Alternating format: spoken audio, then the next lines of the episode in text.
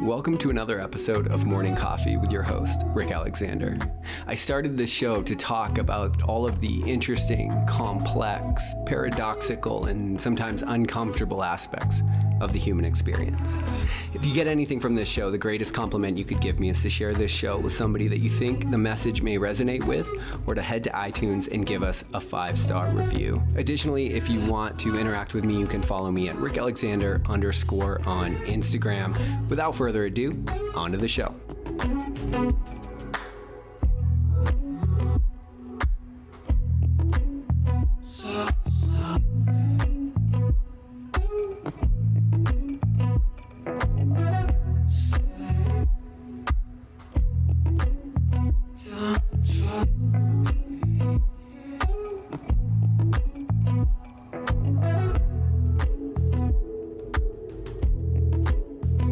Everyone, welcome back to another episode of Morning Coffee. Today I want to talk about knowing thy master. Because who you are is always in relation to what you serve. So we'll get into what that means. I'm going to read a short section from Ambitious Heroes and Heartache and then we'll we'll get into it. Many polytheistic cultures dramatize human motivations with the creation of different gods. Simply having an awareness of the different gods, i.e., motivations you unconsciously serve, can help you understand why you do what you do.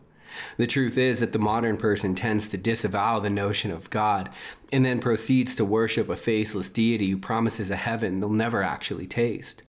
We unknowingly put our hope for the future in the gods we are unconsciously serving and never realize that their only plans for us consist of the purgatory that we're already in. If you never realize this, you will continue to resolve to change only to find yourself in the same place.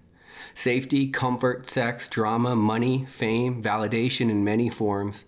All of these are jealous gods in that they all demand our obedience.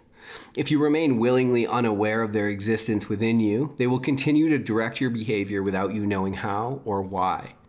We often don't like to admit that we're driven by validation or fame, but as I recall, admittance is step one. You'll never change what you don't recognize.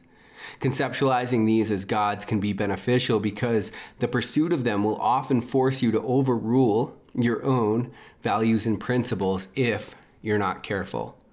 So I heard of a tradition in Alcoholics Anonymous where a new member would get up in front of the group and they would say, What is the most important thing to you in the world? And then the new member would say something like, My wife and kids, or my family, or whatever. And when he did, everybody in the, all of the congregants, all of the older members would yell out bullshit and that would startle them and maybe they would try to say something else that was really important to them like their life or their job or whatever. And everybody would yell bullshit again. And finally they would get to the point where they realized they the thing that they needed to say in order to be truthful is that alcohol is the most important thing to me. And it's only from that place that they could actually start to do the work of changing the inner world. It's only from the admittance of the God that they're serving that they could actually start to get in there and begin to take a look at what is going on. Because when we keep something in the shadows, when we keep something unconscious, we are unknowingly disempowered. We are disempowering our ability to change it or to do anything about it. So I said that who you are is always in relation to what you serve. I did an episode a while back, some of you probably remember, about the plague that hit during the reign of Marcus Aurelius. And something interesting happened there. And it's one of the reasons that Christianity started to like kind of build like wildfire and ended up sort of spreading and of course taking over the pagan religion. But there's a really early on thing that happens that a lot of people have just not, they're just not conscious of. And that is that after Jesus' death there was no Christianity. There was just something called the way. What Jesus taught was that one's morality is in relation to the thing that they serve i.e., you have this one creator God that's now becoming known, more known, right, to people outside of just Judaism. And in that, that God creates a transcendent ideal. And so that transcendent ideal is something like the highest value, the value that actually sits above all other values. And the reason that that's such a potent way of moving through the world, if you know, if done correctly and with consciousness, is because everything else, the rest of your value system, which is always stacked hierarchical, is always in relation to the thing that you're serving that's all the way at the top of your value system. And I've talked many times about why it is that way, right? We have to be able to make decisions in, life. So we're always choosing this thing over that, this situation over that one. And that's because of the way that our values are stacked. And so, what morality is, is the emergence of an ethic in relation to a transcendent ideal. And now, this is partly why it's so difficult now. Like we have this just be a good person movement and I'm I'm here for it. I really am. But it's also a little bit intellectually lazy because what that means isn't really known. Like if you take out the transcendent ideal, the connecting moral framework is actually pretty hard to parse apart because it's like well then what what is it that constitutes good for example? Because good is in relation to something to an ultimate good for example. And so if we go back to the plague that struck during struck Rome during Marcus Aurelius's reign actually ended up killing him well you can just look around the world today at the pandemic right? Like you see how you just put a little bit of fear in the water and people lose their minds. Like people have no idea. They completely forget how to be human. And you're seeing examples of that all over the place.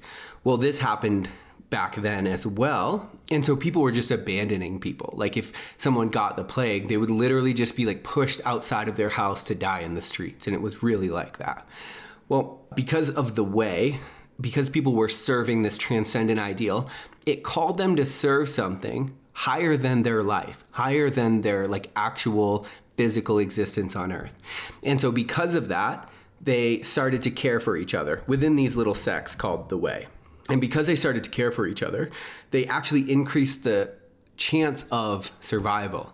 And so what happened is this plague goes through and the people that didn't bond together got taken out in larger proportion than the people that did. And then because the people that took care of each other had a higher survival rate, they also had a higher immunity rate, right? Because they're all like nobody's like avoiding it in this case. They're like working with those people. They're still treating them like humans. And so the net result being as nature rips through the human population, the people that served a transcendent ideal come away with a higher survival rate as a byproduct of the way that they were being. And the reason that that's important is because who you are is always in relation to what you serve. There's another really cool tale. I won't tell the whole thing, but essentially, this hunter goes through all of these trials and he's on this horse, this old, like, rickety horse, essentially, this really old horse that talks to him and tells him, like, where he needs to go next. And he's on this trial to, like, rescue this ring. It's an old myth.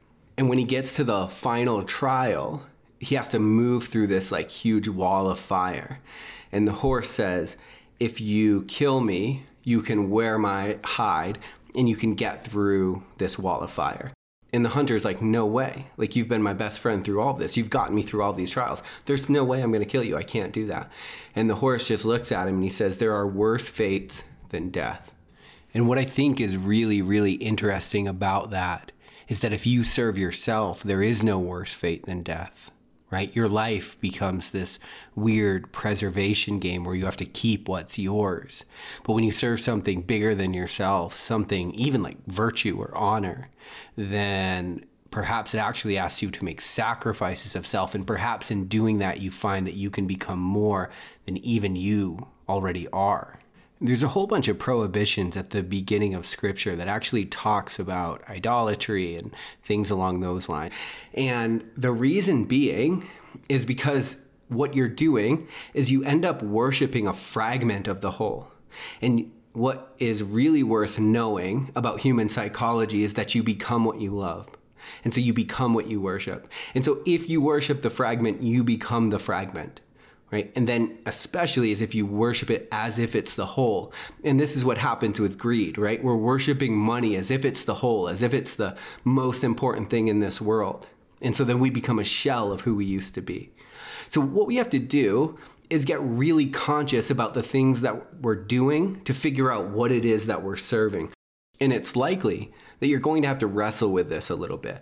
Like you might be, just a just a thought, you might realize at some point in your life that everything you've done, like the hobbies, the, the professional achievements, all of it, are actually to be deemed worthy in the eyes of your parent or something along those lines, right? So what happens is when we grow up needing something that we don't get from a family member, we end up craving it. And then that will become the God that we serve. And so then we're making decisions out in the world about where to work and what to do and who to date and how to how to live based on an unconscious ideal that we're serving that we don't know about. And so it's a little bit of a tug of war between asking yourself the tough questions, like why do I care so much about whatever it is you care about? And then it's also about looking at your behavior over time and asking yourself, what does this behavior say that I am serving right now? And oftentimes it can be really enlightening to realize that you're serving something that's making you smaller, that's making you less of who you could be. That's the genius of serving the, the archetype of the whole, like psychologically speaking. And so, what you want to do is you want to take a step back and ask yourself those tough questions because what happens is you'll end up living however long you live 70 80 years if you're lucky and all of that time will be going to serve something that all things being equal you might not actually care about. Like it might be that in order for you to completely flourish as a human being you actually have to let go of things that used to matter Anyway, that's been the experience of my life. I love you guys. Hope you have an amazing day. We'll talk later on Morning Coffee.